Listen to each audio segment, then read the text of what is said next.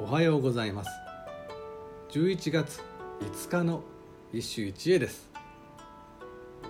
御朱意和歌集より伊勢の大夫。目も枯れず見つつ暮らさん。白菊の花より後の話なければ。目も枯れずつつくらさん。白菊の花より後の話なければ。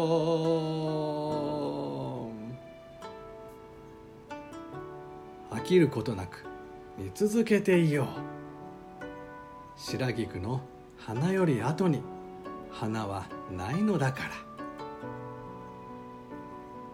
早春の梅に始まる和歌の花は晩秋の菊で締めくくることになる。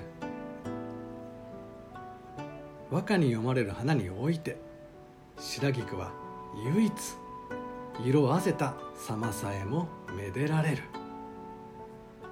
それは変容する紫の色が美しいというのもあろうがやはりこれで見納めという花への尽きせぬ愛情がそうさせるのであろう。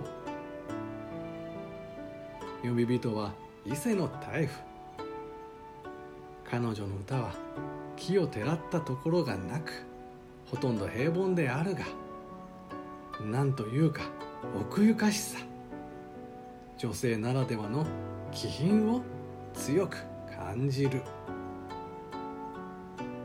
以上今日も素晴らしい歌に出会いました。